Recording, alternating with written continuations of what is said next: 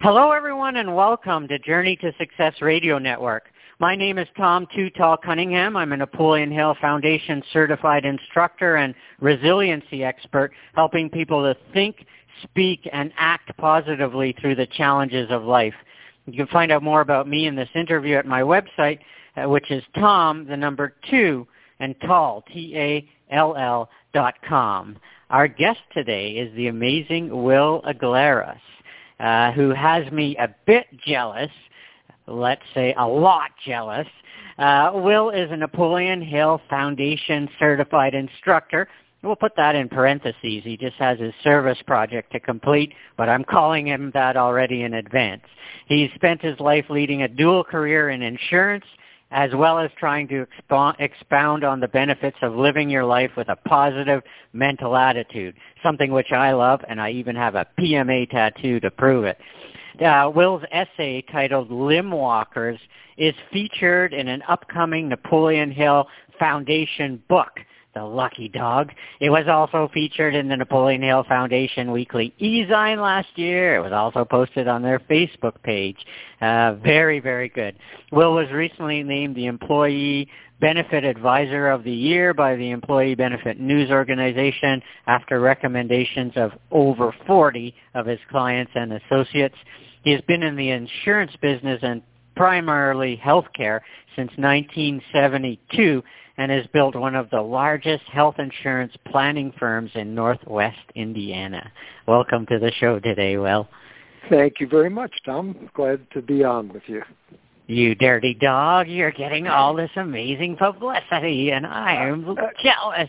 That Limb Walkers is an amazing pledge, and I can see why Judy jumped on that, and the foundation is really helping promote it.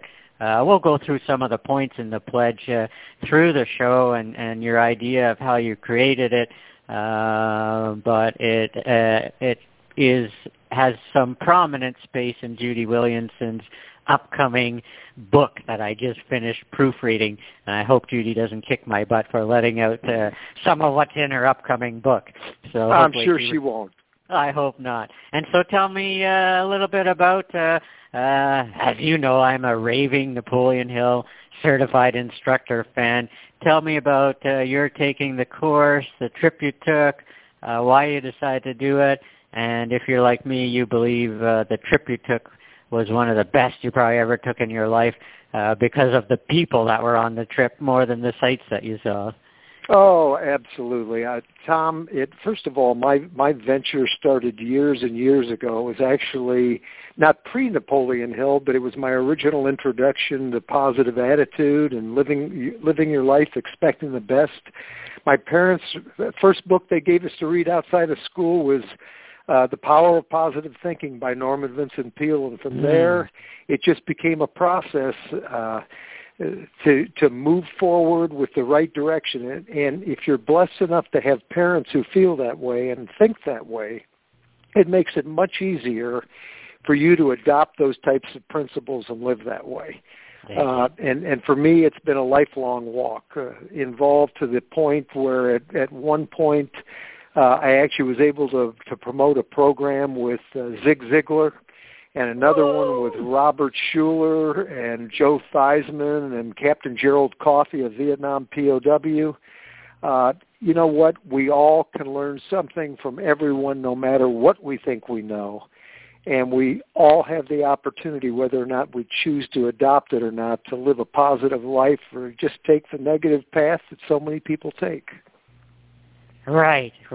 And so many people that I've interviewed have said, if only I was exposed to these positive books, including, of course, Napoleon Hill, when I was younger, if only my parents had helped me learn about this. You had that benefit. We did, absolutely. My brother and sister and I. Now, what's interesting is even though we were all introduced to it, I was really the one who kind of picked it up and adopted it as a life venture. My brother, maybe it's his engineering-type mind is more on the keel of knowing known facts and accepting certain things about yourself and about life and not expecting that you can go beyond those limits, accept what you learn. And My sister, I don't know why she didn't. I just happened to be, I guess, the lucky one who took it a little more seriously and decided to do something with it. But it was wow. It was helpful having the introduction from parents, no question. So all I can say with that is it's a challenge to each and every one of us as parents and grandparents to extend that same opportunity to those of us that are teaching others what life is really about. Right.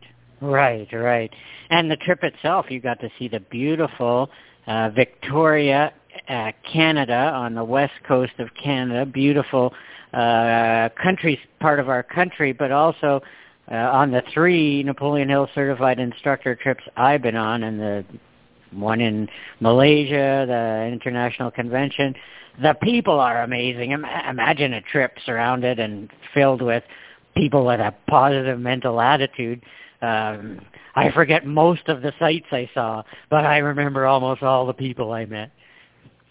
And you are correct. I mean, when I arrived the first day and we met, we had a little gathering with everyone that first night. It was like everyone in the room immediately became acquainted with everyone else, unlike a lot of involvements like that where you walk into a room and you're kind of looking for a friendly face. It was like every face was friendly. By the end of the night, you were trying to memorize as many names as you could because you didn't want to insult them by not knowing them the next day. And, of course, I couldn't quite do that to perfection, but it was just the beginning of a terrific week. Arrived on, I believe it was Sunday night I got in, I think Monday we went out, and we started on Tuesday. The city of Victoria, as you mentioned, is just an absolutely beautiful, beautiful location, a little north of oh my gosh, I can't even say it, the other Vancouver. City across Vancouver. I only was in there once, and that was to take a cruise up into Alaska. But Canada is a beautiful country. That city especially is beautiful with its gardens and the harbor and the food. My gosh, the salmon and the location we had it was gorgeous, but the people were what really made it explosive because everyone, in fact, we were lucky enough to have Napoleon Hill's grandson there in our class. And it was like sitting there, not necessarily with Napoleon Hill, but kind of, yeah. And a number of other people. There was a gentleman there who was, I believe was beginning to open up an operation on the eastern side of Canada for the Napoleon Hill Foundation programs and things. I even remember what his name was, but it was every day was a learning experience, and the best part was it was in person. A couple of the courses that you take to get to the certification class itself are basically online type courses, or you're listening to tapes or reading books, and those are all great. To me, there is nothing like getting the feel. It's almost, as you well know, the terminology mastermind.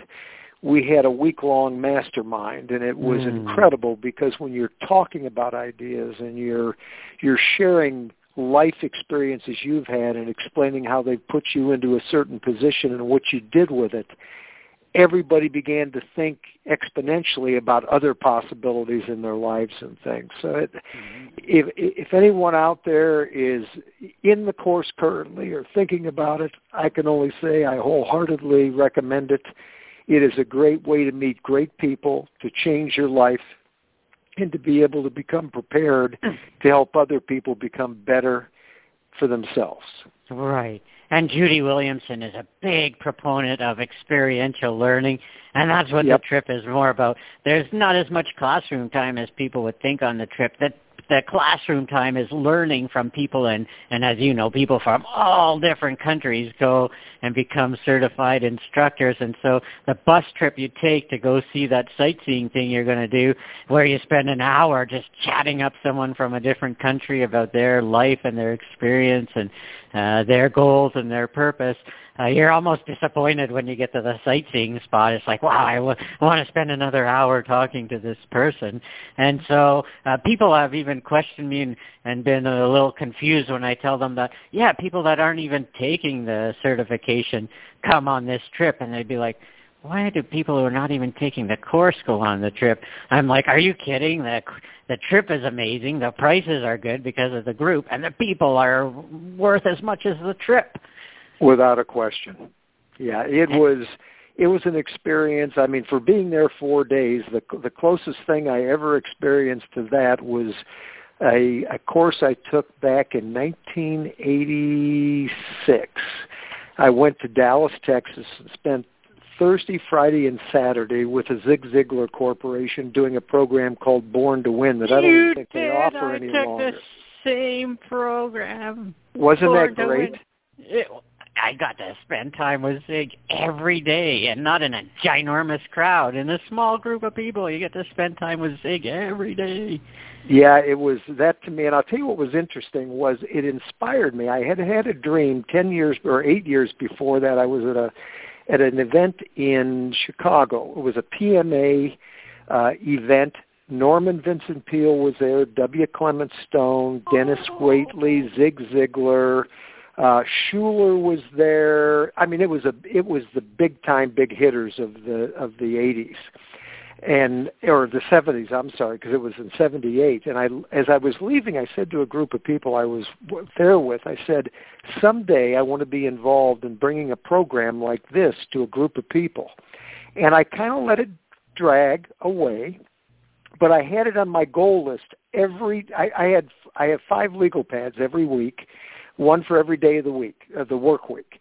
And on the 5th pad, which is my Friday planning pad, it's also my dream pad. And I would write, someday I want to bring a motivational program to Northwest Indiana.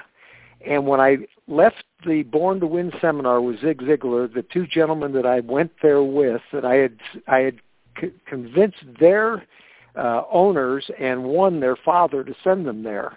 And I wasn't even going to go, but the marketing guy from Ziglar's Corporation called me and said, how can you recommend us when you've never been here? And I said, touche, I'll come. Yeah, and yeah. When I left, I made the determination then and the commitment that I was going to pull off a program with Zig. And it was less than 1 year later that because that was in April of 86, and I did that program March the 10th of 1987. And we had 1,700 people, and we couldn't sell tickets to the event. We had to go out and basically get corporations that would invest in their people to pay a $25. We didn't do it to make money. We did it to bring a positive program to our local area. And it all started in 1978. So setting a dream and having a purpose in your life. Just about anything you want to have happen can happen. Wow. And now, before we got on the air, you were telling me about this really cool Winner's Circle radio program. You were speaking about one person that you interviewed, I think maybe the most recent one, an NBA player who's like the second or third wealthiest NBA player of all time. Tell me about some of the people you've interviewed about this Winner's Circle program, and maybe a few of the maybe a few of the practices and principles that seem common with these amazing people. Sure. It's actually 2 different things. We've got the Winner's Circle radio program that I have, and then we've got my project. And the project is where the NBA player came in. Right. So just to kind of delineate it for the audience, as part of the Napoleon Hill certification project, you have a work project to do and to complete your certification. And I'm still in the process of finishing mine, and the process is basically going out and interviewing people from my locale, which is near Chicago in Northwest Indiana, who have been very successful here in all walks of life, not necessarily all business, and to interview them on the traits of success as determined by Napoleon Hill's interviewing of significantly impacting people on this world at the request of Andrew Carnegie. So I've been on that venture, as you had mentioned, Tom. Most recent one was a gentleman by the name of Junior Bridgman who was an all-state basketball player in Indiana, then played at Louisville, and then ultimately ended up with the Milwaukee Bucks, but at this point in his career, at the age of 65, owns over 250 combinations of Wendy's, the Applebee's franchises and a number of franchise food groups, and is now worth more than $300 million, only third behind Magic Johnson and Michael Jordan. I just interviewed him just before Christmas this year. Just an incredible man, so humble, but so focused, and so much believes in one of the traits from the book, the characteristics of successful people, which is going the extra mile with people. He believes very much in giving back more than is being given to you, and that you don't do it for that reason, but you get the rewards that come from doing that, because nature doesn't allow you to empty yourself of positive things without replacing the loss of positive with more. And by the way, that works on the other side as well. Empty all your negativism into other people. It has to come back and level out within your spirit. So, I mean, he was an incredible man, as I mentioned, humble, very wealthy, but had no attitude like that. He was one. I interviewed the first female mayor, in fact, attorney general in the state of Indiana, but mayor of the city of Gary, Indiana, Karen Freeman Wilson. And Mayor Wilson is a person who, if anyone can turn that town around, because it's become so downtrodden over the last 30 years or so, it's her. She's focused. She has goals. She has a vision for where that town can be, and she's pushing it there from the standpoint of helping kids identify a more positive way in their life, to education, to just giving a direction for the town to take, and it's been with no direction for years. I interviewed the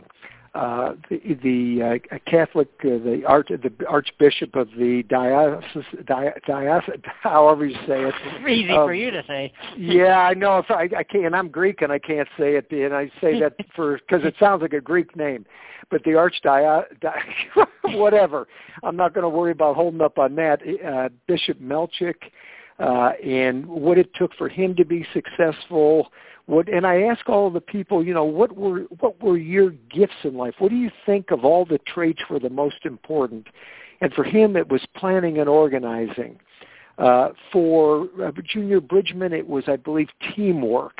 There were a number of business owners I interviewed. There was one really incredible story, a local lady who Danita Johnson Hughes, who runs a local mental health facility, who talked about how at an earlier age, when she was in high school, she got pregnant, and they wouldn't let her finish school in those days. She's probably in her late 50s maybe, and at that time you couldn't finish. And she left school, had the baby, was working, and she looked around at all these people in this prison setting that she was working in the medical facility, and said, I can accomplish everything every one of these people did. I can do this. And she went back and she got her GED degree, and then she went to college, got her undergraduate degree, and then she went to the University of Chicago and got a graduate degree, or a master's degree, and then she got a doctoral degree, all when everybody told her she couldn't do it. She did it. So, I mean, that's the kind of experience. And you had asked, what are some of the traits of those people? The traits always seem to be pretty much the same in line. One, they all have a goal that they really want to, they want to achieve, and it becomes a burning desire.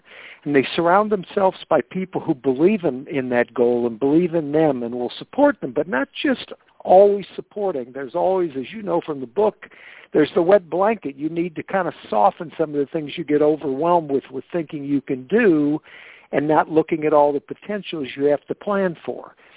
And every one of them has focus and persistence. And if anything, none of them knows the word quit.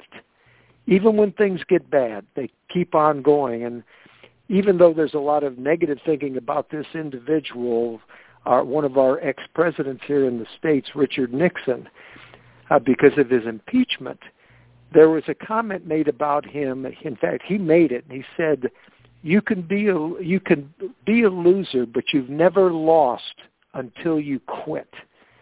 And if you don't quit, you've never lost. You can be a loser in the eyes of others. but you're still not a loser until you actually quit.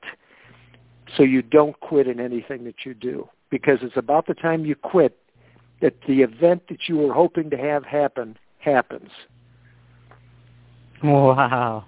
Those are some amazing people you've spoken with. Oh, it was in the radio program, my Winter Circle radio program. One of the we just had an interview we did back. It was another one in December, and locally here we had two football teams that had played a year ago, August, for opening game of the season. And one was from Gary, Indiana, and they, the school just doesn't have the money for equipment and stuff, and they played another school called Hobart. And after the game, the coach from the Gary Westside team had asked the coach from Hobart if they would be willing to get together and talk as a team and get to know one another on the field afterwards, maybe have a closing prayer if they cared to or not. There was no pressure to it. And they did. And not long after that, one of the boys on the Hobart team got lymphoma, non-Hodgkin's lymphoma. And he hold on one second. I've got to turn that, Tom.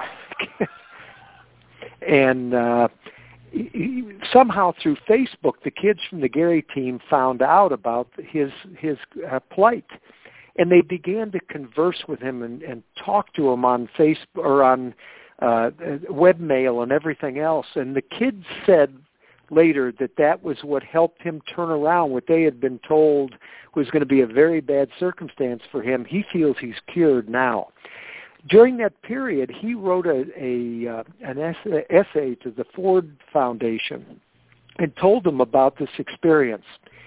And the Ford Foundation selected his essay as the winning essay, and they gave him $1,000.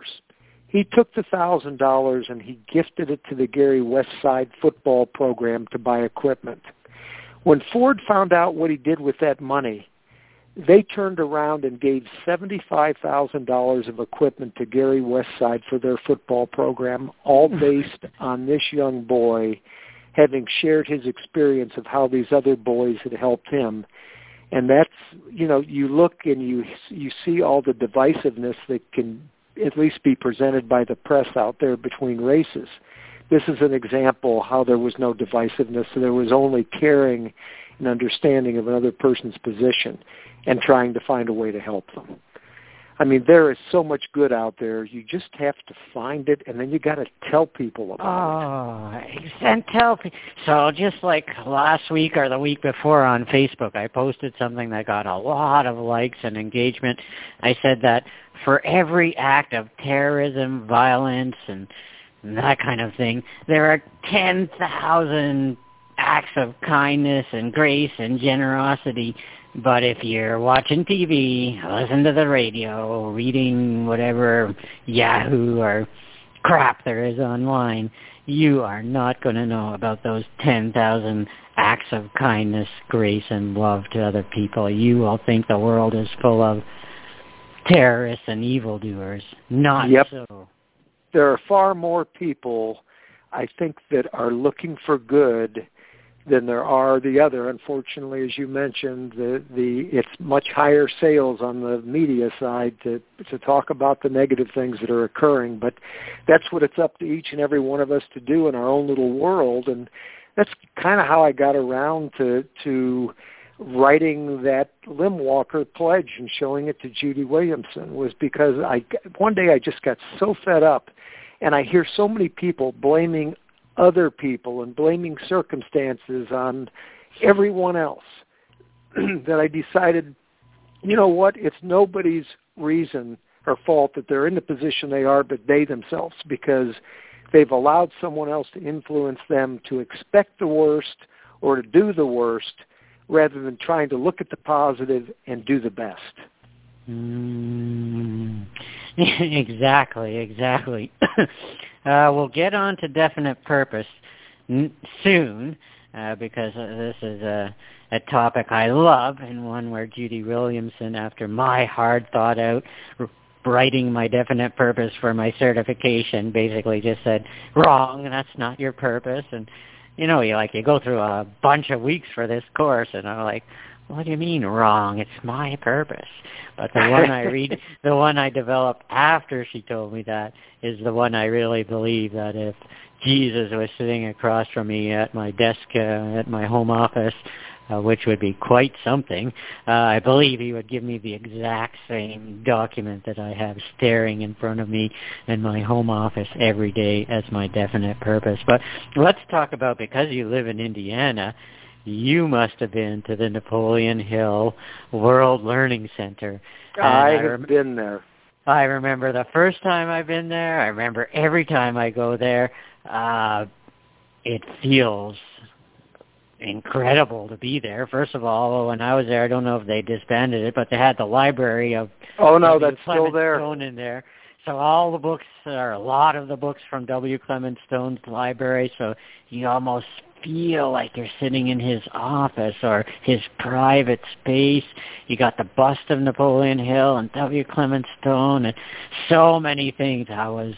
And right on the front of the building, Napoleon Hill World Learning Center.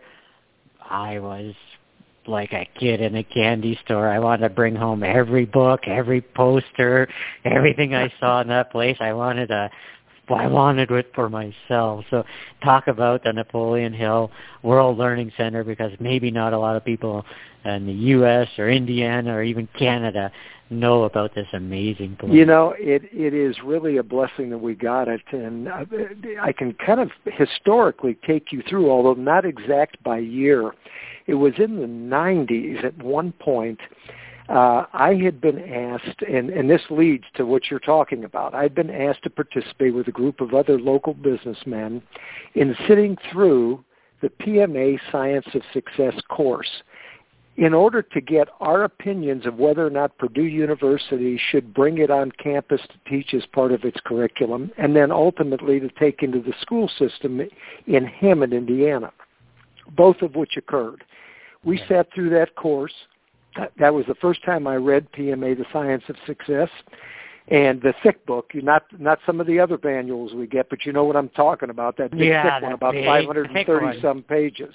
Yeah. And they after that course was done and we gave our thumbs up in unanimous fashion, they brought that course to Purdue University, Calumet.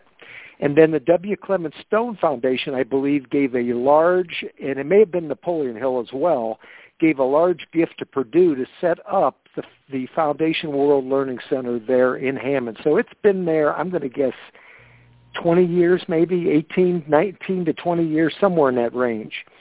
And I believe they still offer the courses there. I told Judy one of my goals was to bring that course back to that college to be taught live, and I want to instruct it, because as you and I talked, doing it live and the synergy that goes on between people in a live classroom is just incredible.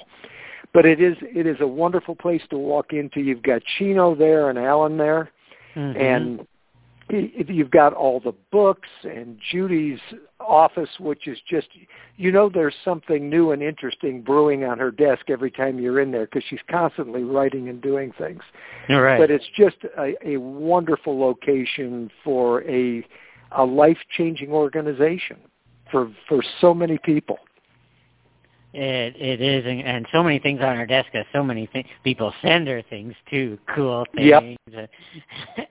And she always, as you said, she's always writing something. And I went there for I think they had 3 days of various workshops, and I learned to play the didgeridoo. I never even heard of a didgeridoo or ever envisioned myself. I'm going to have to ask her about that, because I've never heard of that before. Yeah, and it was taught by one of the professors at a university in Indiana, and I'm embarrassed I can't remember his name, because he's a really good guy, and you probably recognize him if I said it. But he's a humanities and religion teacher at one of the universities in Indiana. And so I'm thinking, wow, I came to Napoleon Hill World Learning Center, and I'm learning to play a didgeridoo. And it's like quite the experiential learning experience that Judy loves very much. And when you know of, the history and even the beauty of the place, when you look out, they have a pond there and some nice wildlife. It's like, oh, man. It's fantastic. I could live there. And, I probably get by there once every couple of months. I'll stop when I was in the midst of my final certification prepping for Victoria. I was by there. They probably got sick of seeing me come.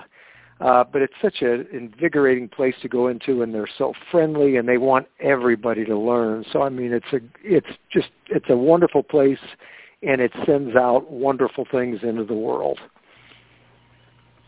Definitely. And now we've spent all this time, and we haven't even spoken for hardly 30 seconds about what you actually do for a living. How do you tie in the work you do with the Affordable Care Act and your insurance business, Employee Benefit Advisor of the Year, and your passion for positive attitude and for Napoleon Hill's work? You must have, it seems like, a foot in both doors. As a friend of mine, Tom Sutter, would say, the job that pays the bills and then the job that pays the heart and the soul. Yep. I'll tell you, speaking on from the career standpoint, you would think reaching the age of 61, which is when the Napoleon, when the bill actually came in about 4 years ago, and I'll be 65 in about a month and a half. And when that bill passed in 2010, it basically took me at a time when I should have been able to sit back, kick my feet up, and relax, and actually reversed the entire thing to a completely new learning position in my life. I had to start all over again because there was so much new stuff we had to interpret. It changed it seemed like a daily basis. And the first thought is, you know what, I don't need all this. I'm going to get the heck out of this. And then not being built quite that way, it became a challenge. And it was like, this is a challenge to become the best that I can become at this. And if I can do that, I can grow my business even larger because of this disruption in my life that's come at an inopportune time, because disruption never comes at a time that's good for you. And that's exactly what happened. We turned ourselves, my son works with me in my agency, and we turned ourselves into the Affordable Care Act experts of our geographic location, went on the speaking tour. We expended a significant amount of capital on getting the systems and things in place that we needed to be able to support our customers. And we grew 40% in the last 4 years in our business because of it. So disruption became opportunity, and opportunity became growth. And it came at a time when I could have sat back and felt sorry for myself, but couldn't afford to do that, so I had to apply the principles I had learned. And it also opened my eyes. It was during the same period in time I decided I wanted to get the certification, so I began doubling up on the time I was spending. Rather than being out on a golf course or doing something else, I was spending my time getting up. In fact, my morning schedule was I'd get up at about 4:15. I would brush my teeth, shave, then I would exercise for about half an hour, then I would read for an hour and a half to 2 hours, and then I'd get ready to go to work. And I'd get home at 6:30 to 7 o'clock at night and then go from there. So It sounds like the schedule of a 20-year-old, not a guy who seems older than 20 years old. You know what, though? It's when you have that purpose, because the purpose for me, the reading for work, was to be and hopefully stay the best I could be. The reading I did, included in that reading, was rereading again and again and again PMA, The Science of Success. It was part of my path every morning. So that was the breath of fresh air that came in with it. The other was doing this to keep my proficiency where it needed to be. And then I decided I wanted to get that certification. So I went back and started doing the reading for the first component, then the distance learning, and then planning on this course, the certification class in Victoria. And the refreshment of remembering to have a definite major purpose and to have, you know, to have a plan to get there and to have groups of people around you that you could speak with that felt a common thought, you know, persistency and determination and self, you know, the confidence and keeping on target. And it was reading that book that kept reminding me of these traits and also made me plan for my definite major purpose in life, which for me, and I don't mind talking about it, is when I kind of balance the beam off of my career and turn it over to my son on more of him taking the reins, is to go back and take PMA, the Science of Success, in the course and take it to kids to teach it. Because I want to give back what I've been blessed with. Amen. That's part of life, is create a legacy by giving back what you've been blessed with. Now, when I speak, and I live in Canada, we have an amazing healthcare system that I brag on all the time. I've been in hospital about 40 times, and the bill, when you leave, is always the exact same price, $0. And I've heard some of you Americans slagging our system, and yes, we pay high taxes in Canada, and I'm happy to pay mine. I'm sure I'm in the hole a lot, but we certainly look after people, and our healthcare system has saved my life. If I lived in the States, who would ever insure someone who's going to be in the hospital 40 times and have 4 hips, 4 knees, and 2 shoulders replaced, amongst other things? Yep. So tell us a little bit, just a little, because I bet you can talk for like 92 hours on the changes in the system and what it entails, but summarize a little bit of the changes and what it's trying to do. Healthcare systems are important to me, and I love them, and I love the Canadian one, but I don't understand much about yours.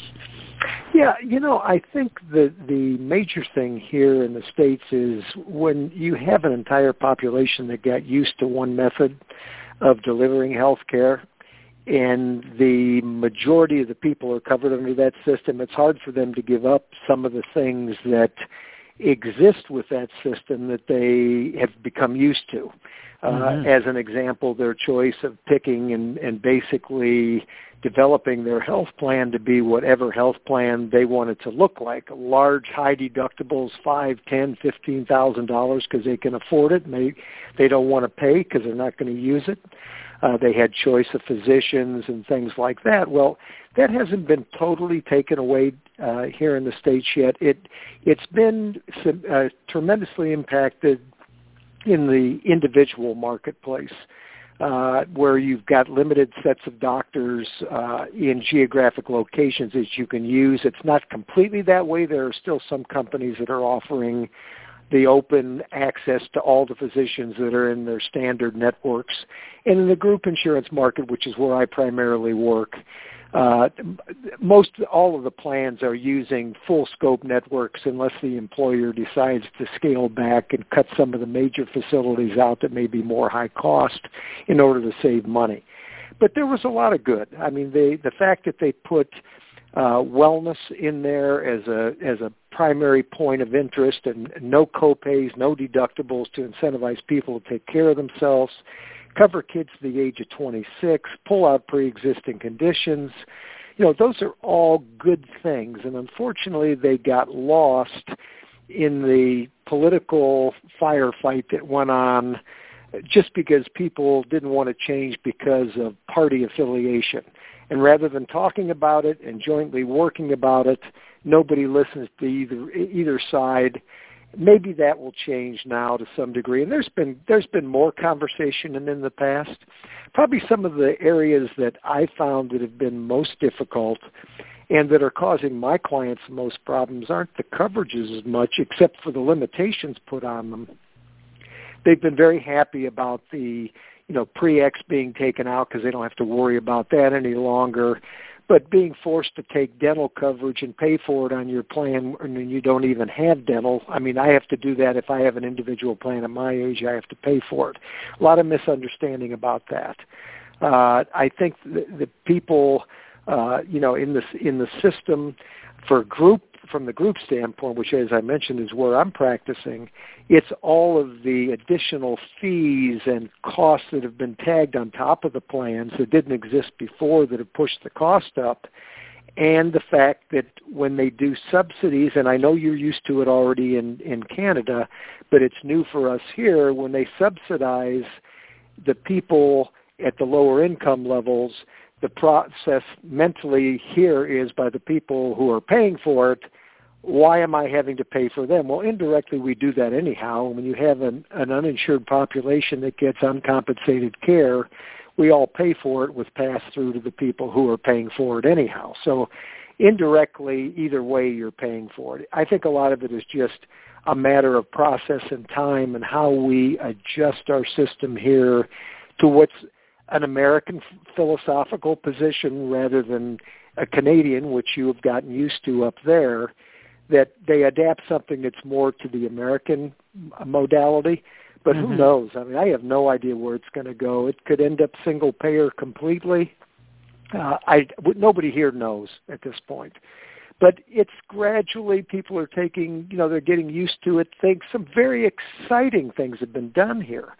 As an example, we're in the process with a couple of our health employers where we're installing a video doctor office visit program where they can actually visit with a physician that might normally cost them a copay of $20 or $10 or $40 or whatever. It can cost them $10 to $40 depending on what the employer wants to obligate themselves to, or a person could just go online and visit a physician for simple medical issues rather than going to an emergency room. We've got groups that are coming out that are doing laboratory testing for 70 and 80% off the normal values because of creative thinking to solve some of the problems being created by what is now in our system, unlike Canada, where you're talking about having no bill. Most of the health plans being offered here in the States right now have got deductibles. Probably the average is at $2,500 and higher, up to as high as $6,600. And premiums, unless they're subsidized significantly, that are in for the single person anywhere from $400 to $500 a month to as high as $1,000 plus per month, for a very, very high deductible health plan. So our system as it adapts towards yours hasn't quite gotten to what you're offering yet in Canada. And that's where a lot of the disruption comes, but it's politics as usual, and that's the maddening thing, and not just in healthcare, but so many things down here. It's whether or not you're a Democrat or a Republican. People don't talk civilly to each other unless they're of the same party, it seems like. Right. I just mentioned that to somebody yesterday, that things are so party line drawn there that it's different for us in Canada, and so that's something noticeable. You probably met on your leader certification trip Livio Andriata. Livio. Is that the husband? Pat and Livio. Yeah, Pat and Livio were not on the trip this year. All right. Pat had done all of the preparation for the planning for the trip, and Livio and I talked on the phone a number of times, and we've talked about getting together because he's in the health business as well. And very interesting people, and Pat does a great job setting up the trip. You don't have to do much of anything but contact her and give her a credit card number for your discounted rates to travel. So it's excellent. Up. Yeah, amazing people, great friends of mine, amazing people. So, that explains a little bit about the healthcare system. I'm a little bit more educated on it now, although I'm sure I'm still as confused as probably 90%. Well, what you know today may be different tomorrow anyhow. So. Right. Nice. We've been going on a long time. I thought we'd go like 30, 40 minutes because I'm tired, but now you got me all excited here. Let's just end off. You'd wanted to talk about, so you can talk about it briefly. You wanted to talk about family as your benchmark, children as our present, and grandchildren as our future. So go through those because those are, when I asked you for questions, those were clearly dear to your heart. Well, you know, I guess what I look at is family, and I really realized this when I went back to Greece where my father's family was from, and he had never visited the island of Icaria, which is from your, if you remember your Greek mythology, was the island, was Icarus who flew up to the sun with his fathers to escape the Minotaur at the Maze on Cyprus or Crete, I forget. Wow. And his dad said, don't go too close to the sun, and he did, and his wings melted, and he plummeted to his death. Well, supposedly, on the island of Icaria, they claim that plummeting came to a certain spot on the island, which we didn't get to when we went there last year. But being back and feeling the roots and seeing where my family was from, the Greek side of my family, and visiting members of my family I'd never met or even knew existed that had the same last name and the same characteristics. And Tom, I had sent to you that 20-some page thing I had kind of authored on some of the things in life that were important to me. Mm-hmm. And when you get towards the end of that, there's a chapter. I'm sure you probably didn't get there, but it's called Positive Emotional Genetics. I call it PEG for short, PEG. We always talk about physical genetics. In physical genetics, we know what we pass on. I mean, I've actually 7 years ago, and I work out and eat the right foods and everything else, I had 3 stents put into my heart, left anterior descending, which is the widowmaker artery, because I had family genetic history. Well, not only do you inherit genetic history, I'm firmly a believer that you inherit emotional genetics and DNA. And the people from my family and the history of it are all people who cared about others and tried to give back to others in heavy doses and always giving people the benefit of the doubt. I mean, that can be called stupid. You're taken advantage of only if you let it happen more than one time. Is that true? But I think you have to give people a chance. Mm-hmm. And it's that genetic component, whether or not it's genetic or it's mental, that we get from our families. As I got from my family with the power of positive thinking, the introduction to that book, and the way we lived our lives. And my mother used to say, never judge anyone until you walked a mile in their moccasins and know what they've really been through. Those are things we learn. It's important for us to benchmark our life off the positives we learn that way and to make them part of our life that we're living in the present. And then to prepare our grandchildren and our children to live that in the present and in the future as we blend the generations together. It's up to us to pass on the wrong thing or the right things. If a negative keeps occurring to you time and again, it's because for some reason I believe you're not letting go of those things in the past that have had an impact on you that you haven't grown beyond yet and forgiven yourself for having had them happen or whatever. It's every day's a new start, every day. So it's up to us to take what we've learned, to use it properly and use those things that are good and pure and powerful and positive and discard those things that aren't. That sounds like a Bible verse. I know that's a Bible verse. Pure, all those, that list of amazing adjectives. And just like you said, or we talked about earlier, where for every act of terrorism and violence, there's 10,000 acts of goodness, grace, and kindness. Same with people. You can trust and extend trust to most people. I don't know if it's Jim Rohn or Zig Ziglar who said that, there's only about a half a dozen rotten people out there, but they just seem to move around a lot. Yep. The one thing I used to tell it to my kids all the time after having read Zig's books. And that was, and when I had him, I asked him in person again, when we brought him out here for the seminar in 1987, as we were driving back to the airport, as I asked every one of the people I've interviewed, what would you tell people about achieving success that you think is the most important thing to say? And I'm going to paraphrase it because it isn't quite said this way by Zig, but you'll remember it. Do everything every day that you can to help everyone around you get everything out of life that they can get, and you will receive everything you wish to get out of life in return. And that's biblical indirectly. Cast your lot upon the waters, and it will return to you in whatever measure you cast it out. I mean, it comes back. And life can be so difficult, or it can be that simple. People tend to make their life far more complicated than it needs to be. Yeah. And I think that's one. Go ahead. I'm sorry.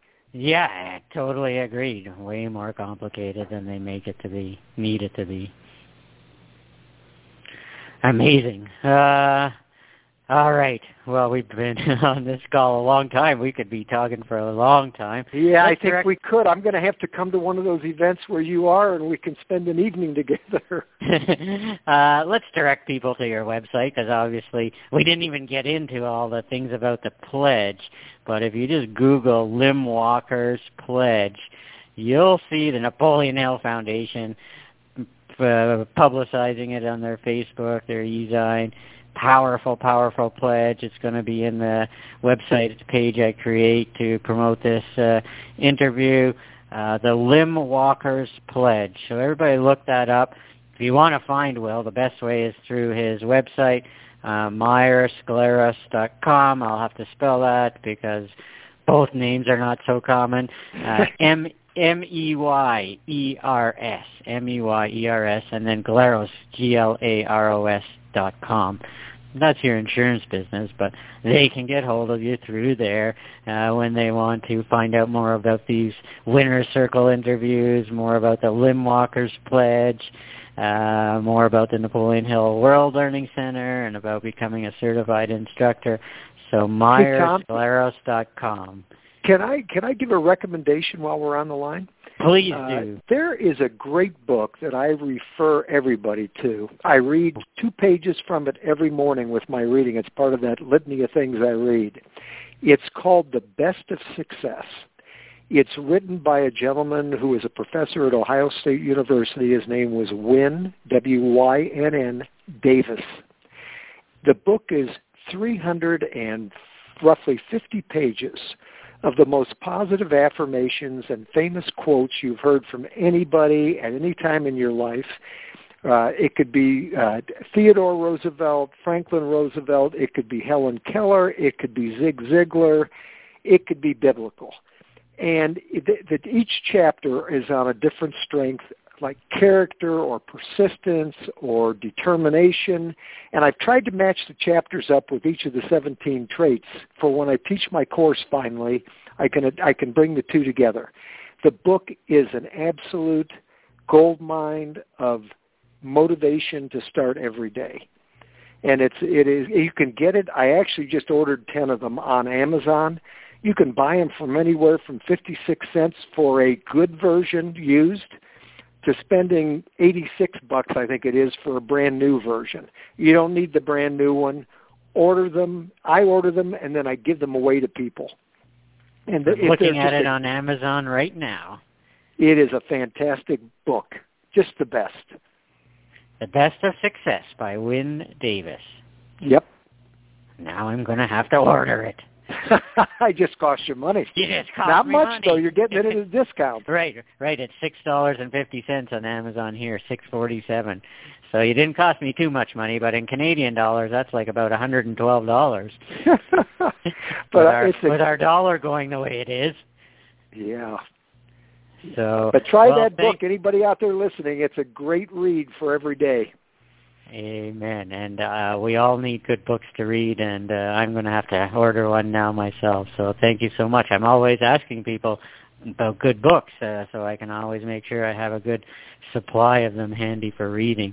Well, Will, thank you so much for being on the show today. I know Judy Williamson's going to be loving me for interviewing you, maybe not for giving away some of the upcoming book that she has coming out, but I know she is a big fan of this Limb Walkers Pledge that we didn't even get a chance to go into because we were so excited about other things. So look up the Limb Walkers Pledge.